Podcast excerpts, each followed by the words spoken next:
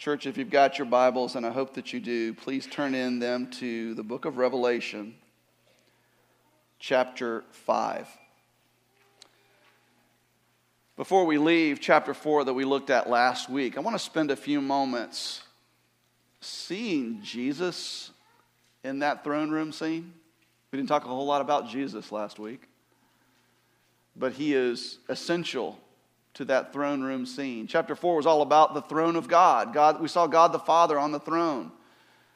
But remember that our God is three in one. He is monotheistic. We are monotheistic, but, but He is three in one. And we saw the Trinity all throughout that scene. God the Father was on the throne, God the Spirit was in front of the throne in the form of the seven torches.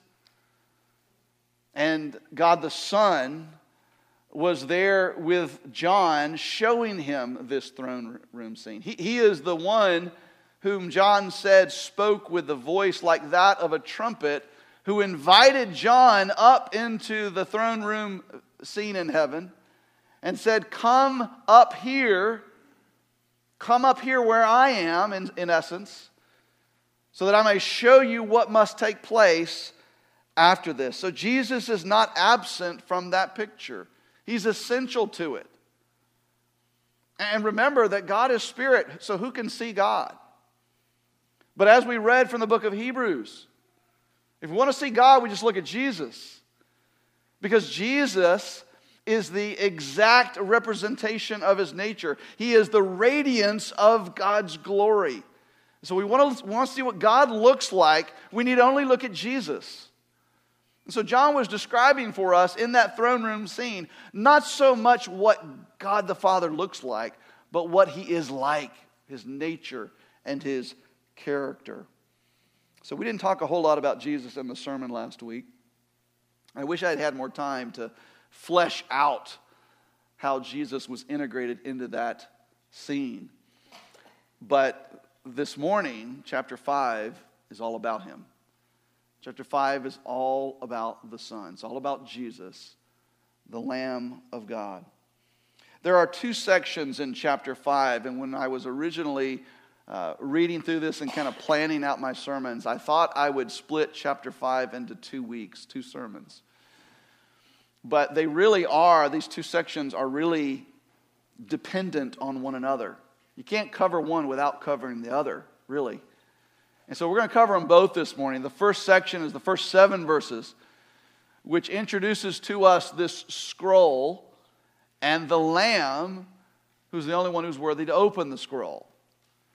And then the second seven verses, verses 8 through 14, is all about the worship of the Lamb because he is the only one who is worthy to open that scroll. Now, normally, what I like to do is read through the entire text pray over it, and then launch into the sermon covering all of it. So, this, but this morning I want us to do something a little bit different, um, if you don't mind. Um, what I'd like to do is cover the first seven verses, just read through them verse by verse, explaining them as we go, and then when we get to the second seven verses, the worship of the Lamb, just read through that in its entirety uninterrupted. You okay with that? All right? Any objections? Good. We will proceed. Let's, let's pray and ask God to bless the reading of His Word as we study it together. Our God, as we uh, consider this scene where there is a scroll, a book that contains within it your plans to answer all of the evil and all of the injustice and all of the rebellion in the world from the beginning of time until the end. A book that contains within it your plans for our ultimate salvation and the restoration of making all things new. We are so thankful that there is such a book. And as we consider that book, Father, we are thankful for this book that we hold in our hands that reveals that to us that shows us who you are. We're thankful that we don't have to guess at what our God is like, what the Creator and what His nature is like. You are a revealing God who has revealed himself to us in the revelation of this book. We're thankful, Father, that your Spirit saw to it that this is your breath, and in it we find life. We're thankful for the good news of the gospel that we find here and the gospel that we see plainly laid out in this passage. Father, I pray for every single person within the sound of my voice this morning, whether they're in this room or downstairs or at home. Whether they know you by faith in your Son or whether they are just checking you out. Father, I pray that that gospel truth would ring clear in their hearts and lives. To those who do not know you, Father, we ask and pray and plead with you that you would grant to them faith to trust in Jesus.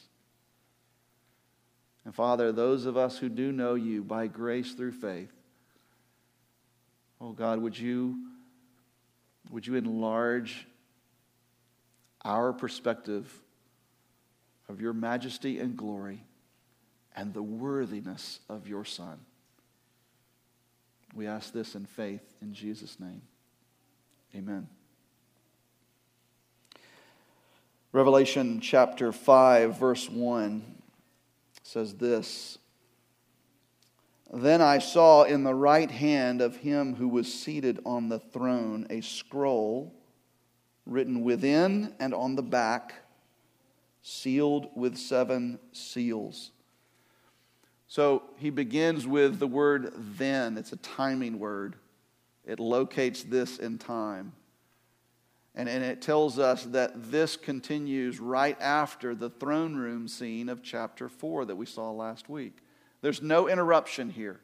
He sees the throne of God, he sees him who sits on the throne, and then he sees this in chapter 5. There's no interruption here. So, so again, Jesus was there in this scene all the time, he was not absent. He says, I saw in the right hand of him who, who was seated on the throne. We know from chapter 4, him who was seated on the throne was God himself, God the Father. And so there was something in his right hand that John saw. What did he see? He sees a scroll written within and on the back. The word scroll in the Greek is the word biblion, where we get our Bible, word Bible, but it, it literally just means book. Something that is uh, a form of communication that is written on. For them, this scroll would have literally been a parchment that is rolled up. And he says here that it's sealed with seven seals. Now, this scroll is going to be a focal point of this chapter, and these seals, these seven seals, will be the focal point of the next several chapters in the book of Revelation. So, we don't know much about the seals at this point. We'll get to that in the coming weeks. For now, all we know is that the one who sits on the throne is holding a scroll and it's sealed with seven seals. You can't see what's inside it. He can, he can see that there's writing inside and on the back, but he can't read it. It can't be opened, it's sealed. Then he says in verse 2 And I saw a mighty angel proclaiming with a loud voice, Who is worthy to open the scroll and break its seals? So he sees this mighty or strong angel we, we were introduced to a couple of different angelic beings last week in chapter 4 the four living creatures and the 24 elders who were unceasingly worshiping God on his throne in heaven. And now we're introduced to another angelic being, a, a mighty angel, a, a strong angel, who is proclaiming with a loud voice, shouting out loud this question Who is worthy to open the scroll and break its seals. And in response to this angel's question, John concludes for us in verse 3 No one. He says, And no one in heaven or on earth or under the earth was able to open the scroll or to look into it. Nobody. He says, On earth, in, in heaven or on earth or under the earth. That, that pretty much includes all of creation, right? It includes everything. There's nothing created that's not either on earth or, or in heaven or under the earth. And, and, in all of that, no one who's, was found who was able to open the scroll or even to look into it. And so there is both a worthiness and an ability that is required to open the scroll. The angel asked, Who is worthy? Is anyone worthy? Just as we just sang. And John's conclusion is no one is able. And it's the worthiness that is the key that unlocks this, literally. Because if one is worthy, that would make him able to open the scroll, to break the seals and open the scroll. But none was found worthy. Now, I want us to consider that word worthy for just a moment so that we can get a grander picture of what's being said in this chapter. The word worthy is the Greek word axios, and it literally means the weight that balances the scale. If you in that time wanted to find out how much a bushel of grain weighed, you would take that bushel of grain and you would put it on a scale. In order to find out how much that weight of that bushel of grain was, you would put a weight on the other side of the scale. And if that, if that weight did not balance the scales, then it wasn't axios. And so you would add more weight and more weight until it balanced the scales. And, and the weight that balanced the scale was considered axios. It was worthy of that which was on the other side of the scale. So in our text here, there, there was a, a worthiness that was required in order for this scroll to be opened. And, and none was found who balanced that scale. Nobody in heaven or on earth or under the earth. And, and we're told that this makes John very, very sad. Look at verse 4. And I began to weep loudly because no one was found worthy to open the scroll or to look into it. No one in heaven, on earth, or under the, earth balanced the scales. No one was found who was worthy to open it. Now, why does this make John so sad? We're told that he wept loudly and, and that he began to weep loudly. So this is not, he, he shed a few tears in, in momentary sadness. This is bitter grieving and loud weeping that goes on and on and on. He is really messed up about this. Why is that? Well, he knew what the scroll contained, he knew what was in it. That this is the beginning of what Jesus said in chapter 4 when he told John, Come up here and I will show you what must take place after this. That which must take place after this is that which is contained in this scroll. And it can't take place unless there is found one who can open the scroll. And it can't be opened unless that person is found. And no one is found who can. No one is found who balances that scale. And this makes John very sad. He begins to weep bitterly. And why? Because he is bitterly aware that this world of sin and pain and injustice and unrighteousness must come to an end. There is too much pain, too much suffering, too much unrighteousness and evil and debauchery and sin. He, he's on the island of Patmos here, John is in exile because of his faith in the Son of God. Many, if not most, of his contemporary apostles have been martyred because of their faith in Jesus. He's writing the letters of chapters 2 and 3 to friends and churches in Asia Minor who are being persecuted because of their faith in Jesus. God is being mocked, Jesus is being rejected. And unless someone is found who is worthy to open the scroll, John assumes that this world of sin and suffering will be without end.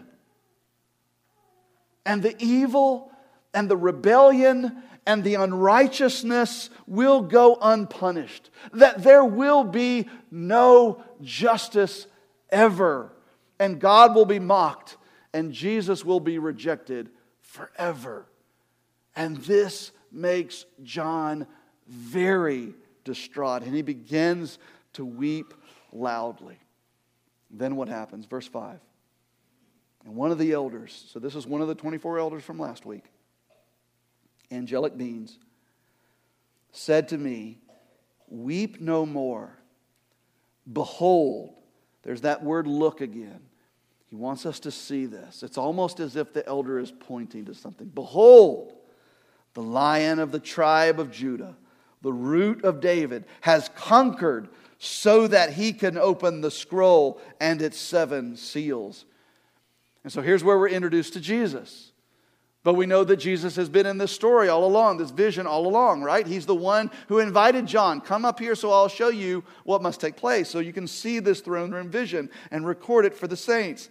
But now he's not just here as John's guide in this vision, now he takes on a central role in the vision itself. And the elder introduces Jesus here with two titles. First, the lion of the tribe of Judah. This is from Genesis 49. At the end of the book of Genesis, Jacob dies, the patriarch Jacob, otherwise known as Israel, dies, and he pronounces blessings over his sons. And some of those blessings are prophecies, prophetically saying, This is what will happen to you. And when he gets to his son Judah, this is part of what he says in Genesis 49. Judah is a lion's cub. From the prey, my son, you have gone up. He stooped down. He crouched as a lion, as a lioness. Who dares rouse him? So, Judah, you're a lion. Your tribe, you're, you're a lion. Uh, the lion was a symbol of kingly rule. Uh, the, the uh, magnificence of the lion represented the regality of the king. But listen what he says in verse 10.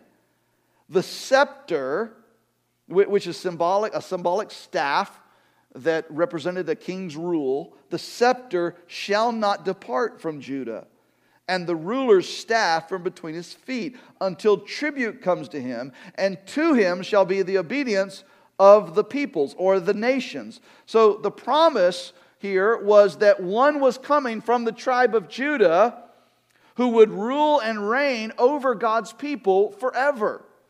And in Revelation chapter 5 verse 5, John applies that title to Jesus, or the elder applies that title to Jesus in Matthew and Luke's gospel, as we read the genealogy of Jesus, they both attest to the fact that Jesus is from the lineage of the tribe of Judah. He's from that tribe. And he is the crucified, resurrected, ascended Son of God. He will reign and rule over God's people forever. He is the lion of the tribe of Judah. But the second title that the elder uses to introduce Jesus is the root of David. Now, this title comes from the prophecy of Isaiah, the prophet Isaiah. In Isaiah chapter 11, he says this There shall come forth a shoot or a root from the stump that is the tree of Jesse, and a branch from his roots shall bear fruit, and the Spirit of the Lord shall rest upon him. Now, there was a dual fulfillment to that prophecy. There was a partial, temporary fulfillment of that prophecy in King David. David was the youngest son of Jesse, and he became the king, the greatest king Israel had ever known, a man after God's own heart. But then there is ultimate and complete and eternal fulfillment of this prophecy in Jesus Christ. The Apostle John in Romans chapter 15 quotes from these verses in Isaiah chapter 11 and applies this title, the root of Jesse, to Jesus.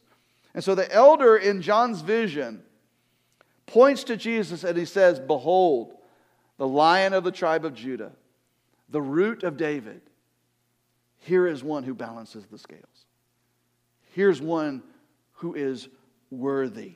And why is Jesus worthy? Because, in the words of this elder himself who is speaking, he has conquered so that he can open the scroll and its seven seals. He balances the scales because he has conquered. What has he conquered? He's conquered sin and death. As we sang on, in that song, he conquered the grave when he died on the cross for sinners. He conquers sin and death through what he did on the cross. He's the one who will fulfill the prophecy of, of Genesis 3:15. There is coming one who's going to crush the head of the serpent. Jesus did that when he died on the cross, defeating sin and death forever for those who would trust in him. And because he has conquered sin and death, he is axios. He is worthy. He is that which balances the scales. On one side of the scale is this scroll which contains that which must, take place. And that which must take place is that every sin, every rebellion against God, every moment and word and action and deed of unrighteousness must be answered. It must be punished.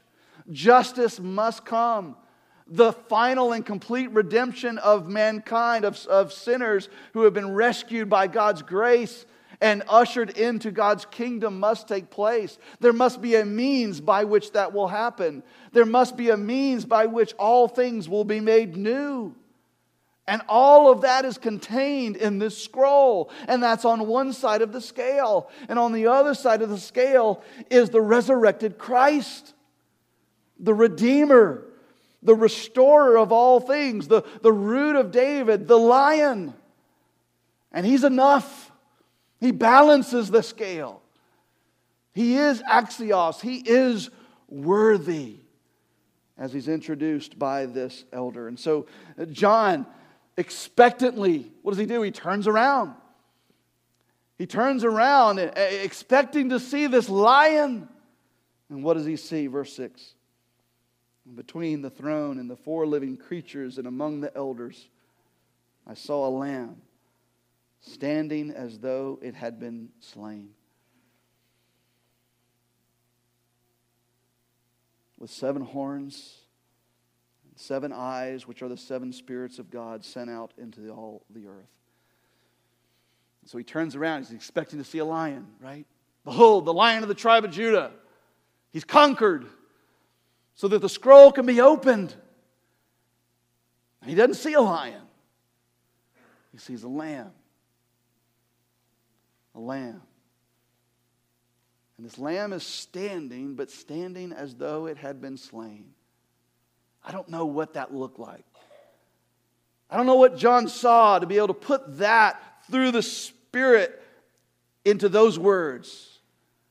I saw a lamb standing as though it had been slain. But I love the way he put it.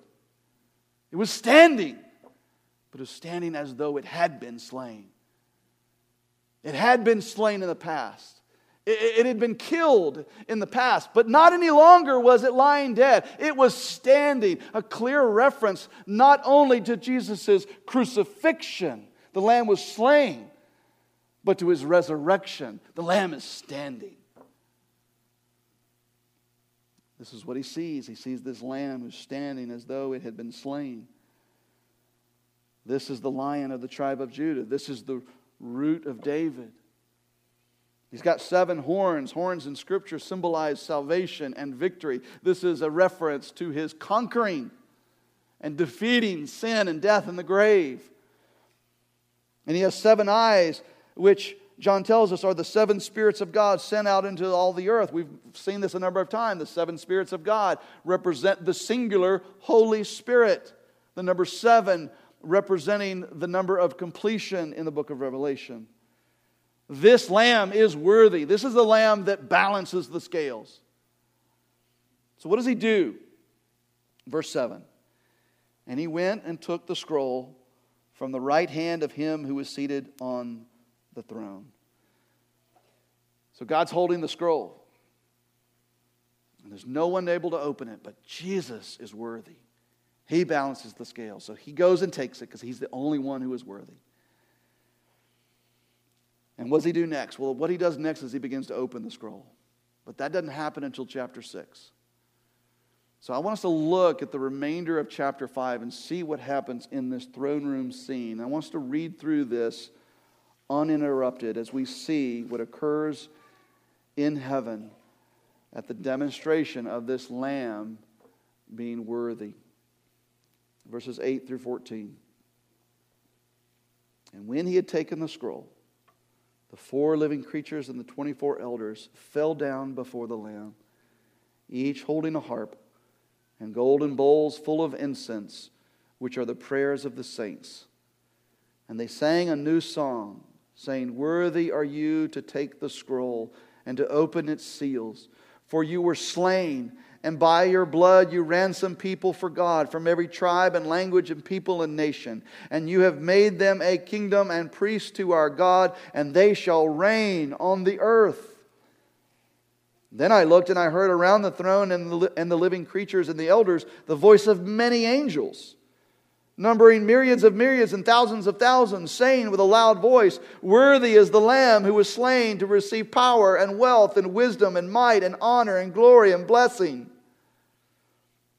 And I heard every creature in heaven and on earth and under the earth and in the sea and all that is in them saying, To him who sits on the throne and to the Lamb be blessing and honor and glory and might forever and ever. And the four living creatures said, Amen. And the elders fell down and worshiped.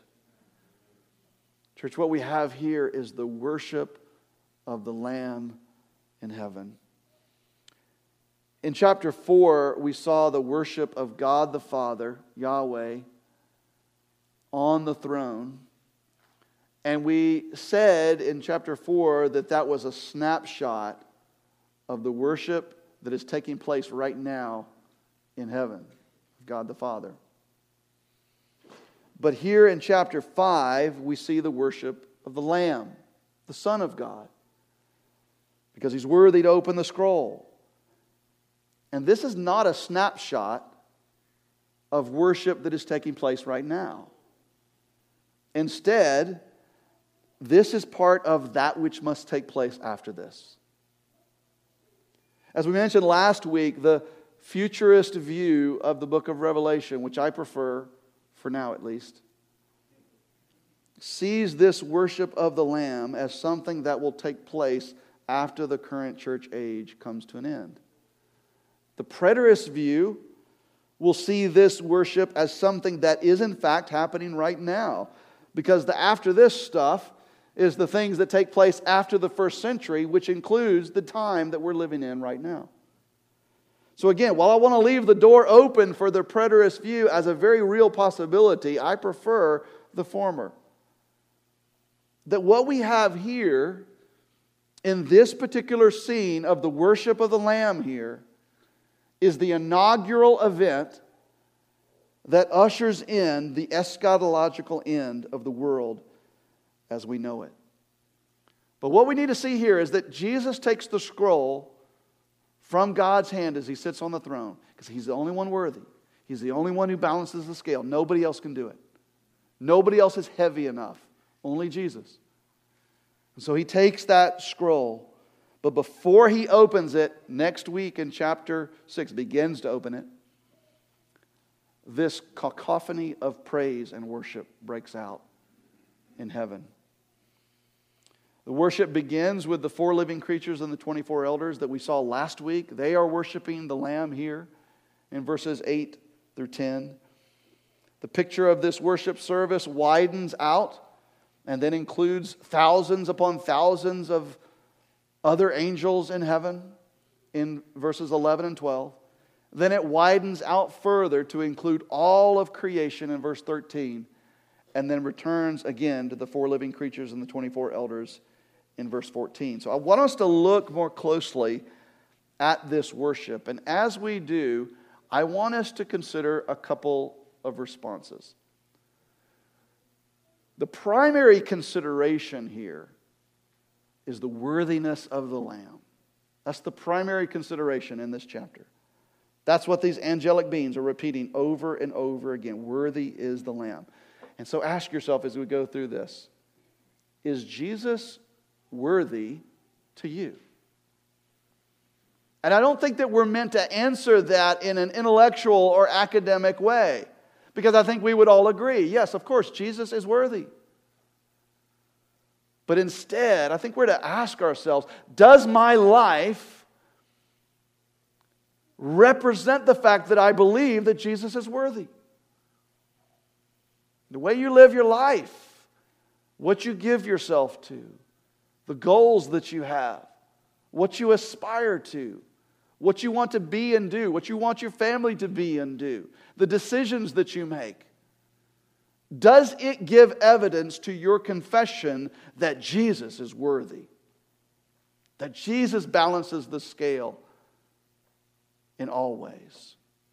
I want you to consider that as we look more closely at this worship. But there's a secondary consideration I also want us to consider. And that is to what degree can and should the worship that we see in this scene inform our corporate worship as the gathered church? Now, these are angelic beings whose job it is 24 7 for all of eternity to worship the one who sits on the throne and the Lamb.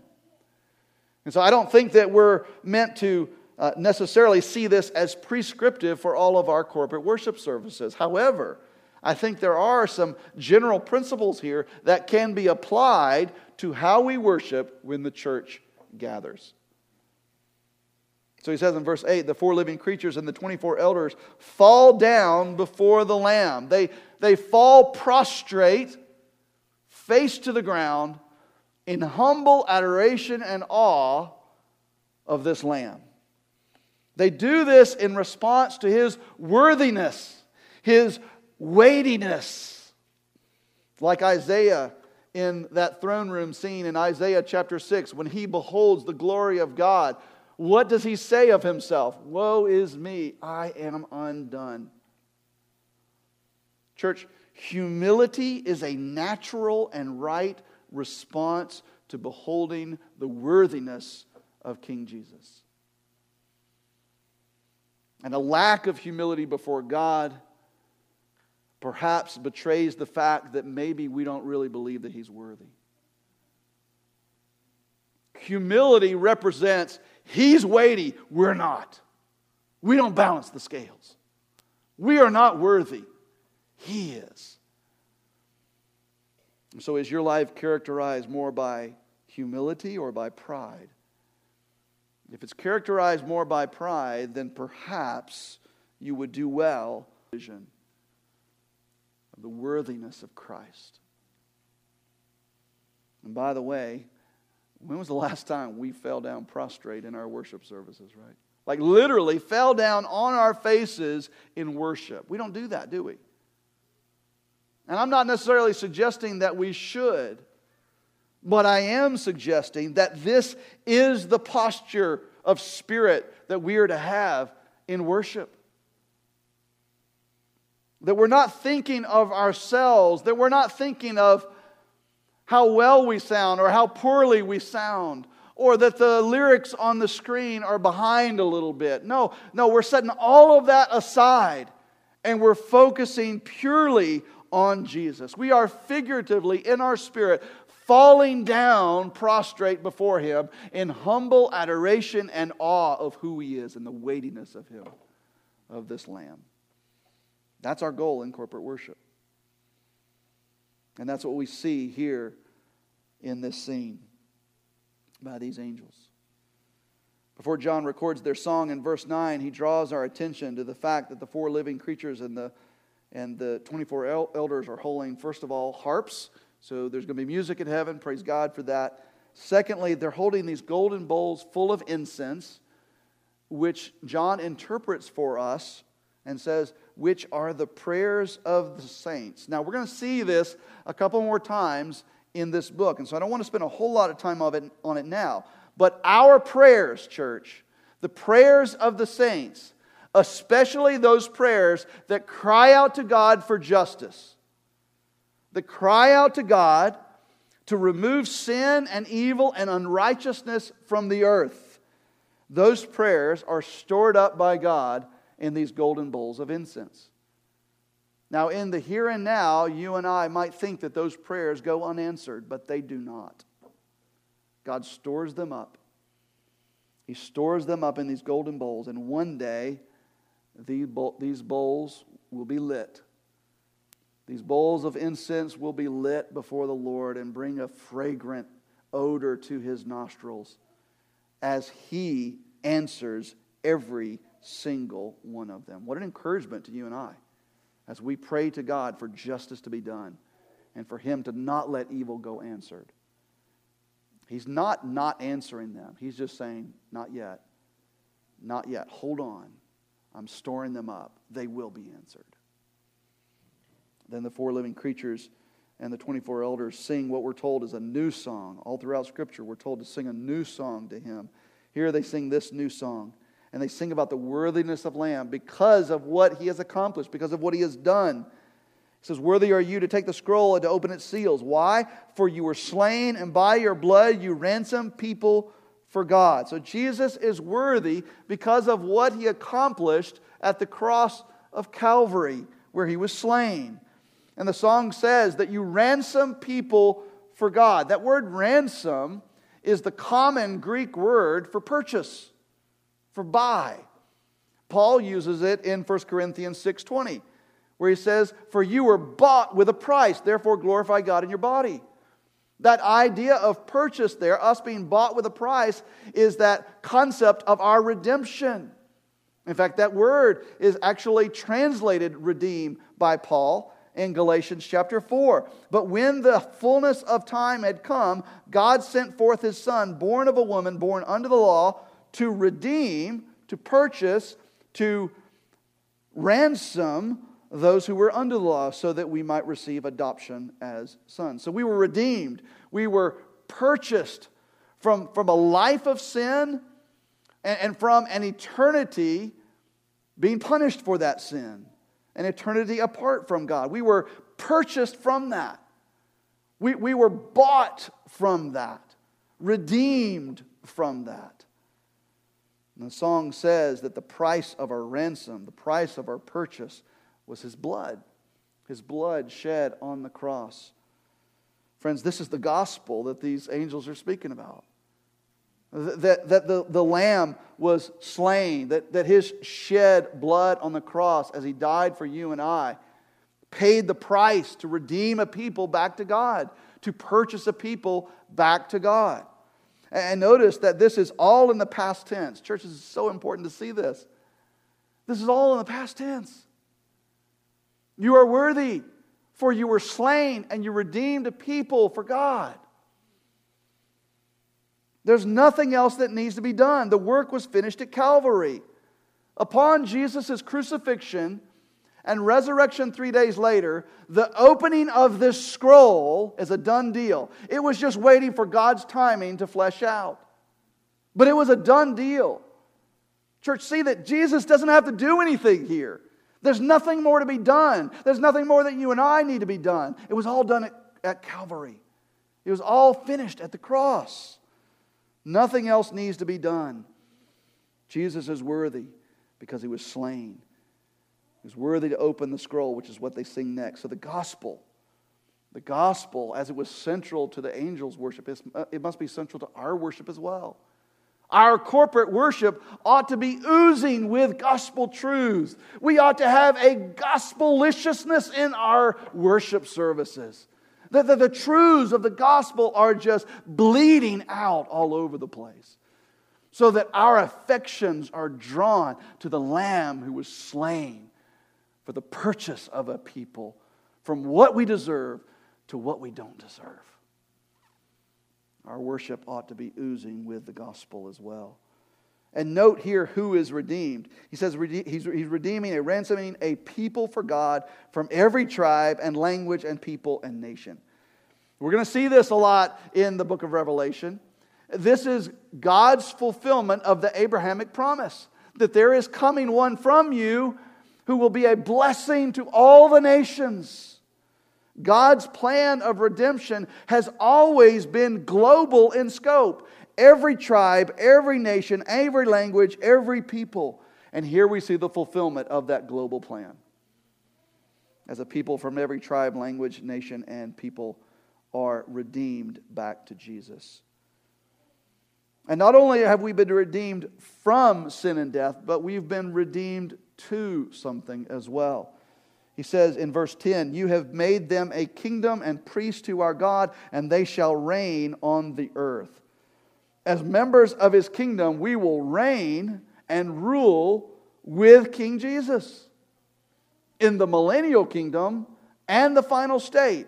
If you only believe in one of those, that's fine. Pick one of them. But we will reign as a kingdom with Jesus in the new earth. And, and priests to God, he says. As priests, our job will be to offer sacrifices and praise to our God forever. This is our identity as the church. We are a kingdom and priests to our God who will reign on the earth.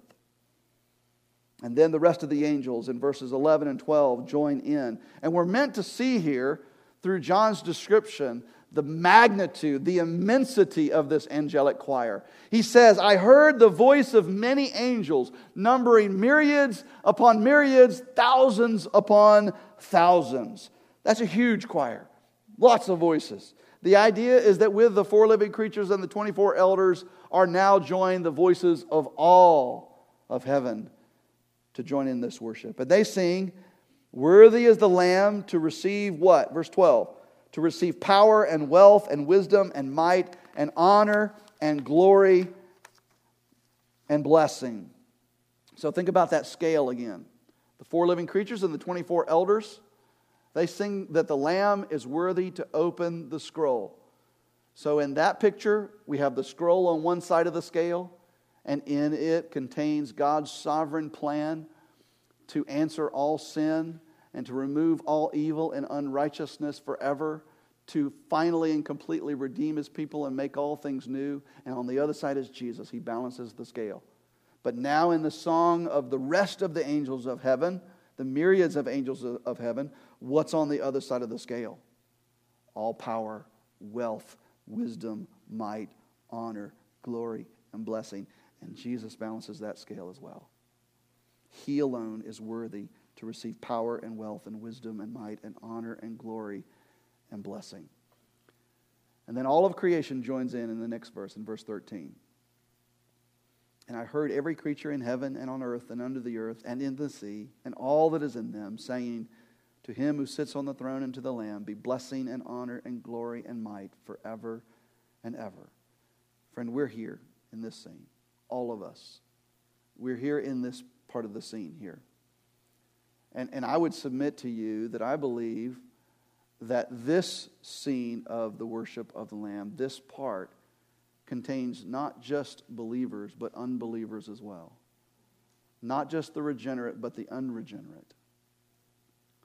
As Paul says in Philippians chapter 2, at the name of Jesus, every knee should bow in heaven and on earth and under the earth, and every tongue confess that Jesus Christ is Lord to the glory of God the Father. And note that this in this final part of this worship service scene here in chapter 5, this worship is directed not just to the Lamb, but also to him who sits on the throne. Our God and his Son are worthy of the eternal worship of every creature in heaven and on earth and under the earth. Just think about what that includes. Every part of creation, every creature in heaven, so all the angelic beings, on earth, under the earth, the fallen angels, and then he adds, and in the sea, and all that is in them. Every part of creation, our God and his Son they balance the scales of the worship and the glory and the honor of everything that's ever been made, which is everything except Him. He balances the scale of all that. He is worthy of that. And then the four living creatures said, Amen, which, which means truly. It's an expression of agreement. Yes! And the 24 elders fall down and worship. And the, the verb said there, that the creatures said, Amen. That word said is a verb that's in the imperfect tense, which tells us that this is an ongoing action. It's not just he said it, he's saying it, and he's going to keep on saying it. Yes, yes, yes, yes, he's worthy. Yes, he's worthy. Yes, he's worthy. What an incredible picture of the worthiness of Jesus. As we back away from this, I want to leave you with three very simple takeaways from this scene. First of all, when we see and when we hear John weeping loudly because there is no one who is able to open the scroll, we should remember and see in that the desperate need of sinners for a Savior. Apart from Christ, we are hopeless. Our sin and our rebellion against God have made us unacceptable to God. If you don't think that applies to you, you're wrong. It applies to every single one of us. And there's nothing that we can do to change that. We, we can't make ourselves acceptable to God. And so we are doomed to live a life dominated by sin and then spend an eternity paying for it in judgment. This is the very real and devastating condition and state of every human being who's ever lived. But God, who's rich in mercy, right?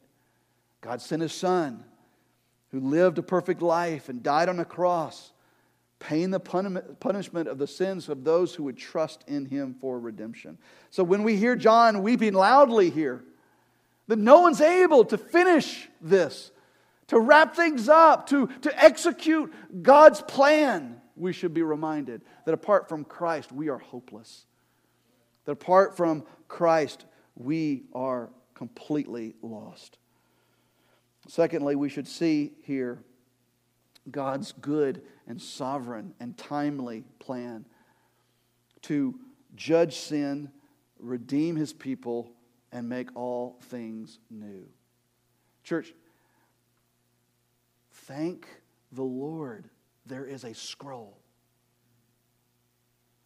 Thank goodness the God who is sitting on the throne here, he's got a scroll. Imagine if he didn't. Imagine if there were no scroll. The world of sin and evil and unrighteousness would continue on unpunished. There would be no justice. There would be no means of ultimate salvation from the presence of sin for his people. Our God, in His sovereign kindness and mercy, has determined that this world stained by sin will not last forever. All evil and rebellion will not go unpunished. There is a plan. There is a plan to bring an end to sin and to make all things new. And that plan is in this scroll. Thank the Lord there's a scroll, right?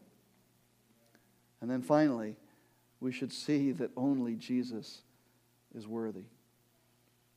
The four living creatures, the 24 elders, fall down in humble adoration, shouldn't we? All of the myriads of the angelic choir in heaven, numbering thousands upon thousands, cry out, Worthy is the Lamb to receive all the honor, glory, and praise of all of the earth. And then one day, all of creation will join into that. You and I included, recognizing that God is worthy of all the honor and glory and praise forever. Put all of the honor, all of the glory, all of the praise of every creature and all of creation for all of eternity on one side of the scale, and Jesus balances it. He's enough. He is weighty. He is worthy. Worthy is the Lamb. May we live a life that proclaims that to the world around us. May we live a life that is a worship service that proclaims, Worthy is the Lamb, until he brings us home and we see him face to face. Let's pray. Our Father, we are so thankful for this scene. How encouraging it is as we continue to seek to live faithfully for you and accomplish your mission on this earth until you bring this world to an end or you call us home. We're thankful to see this scene that says that this world of sin and suffering and pain, filled with evil and unrighteousness and sin, will not last forever. And we cry out, Maranatha, come, Lord Jesus, come quickly. Until you do, Father, may this scene keep us anchored to the gospel. Keep us thankful for the gospel. Keep us proclaiming the gospel and keep us living a life that proclaims the weightiness and worthiness of Jesus until we see him face to face.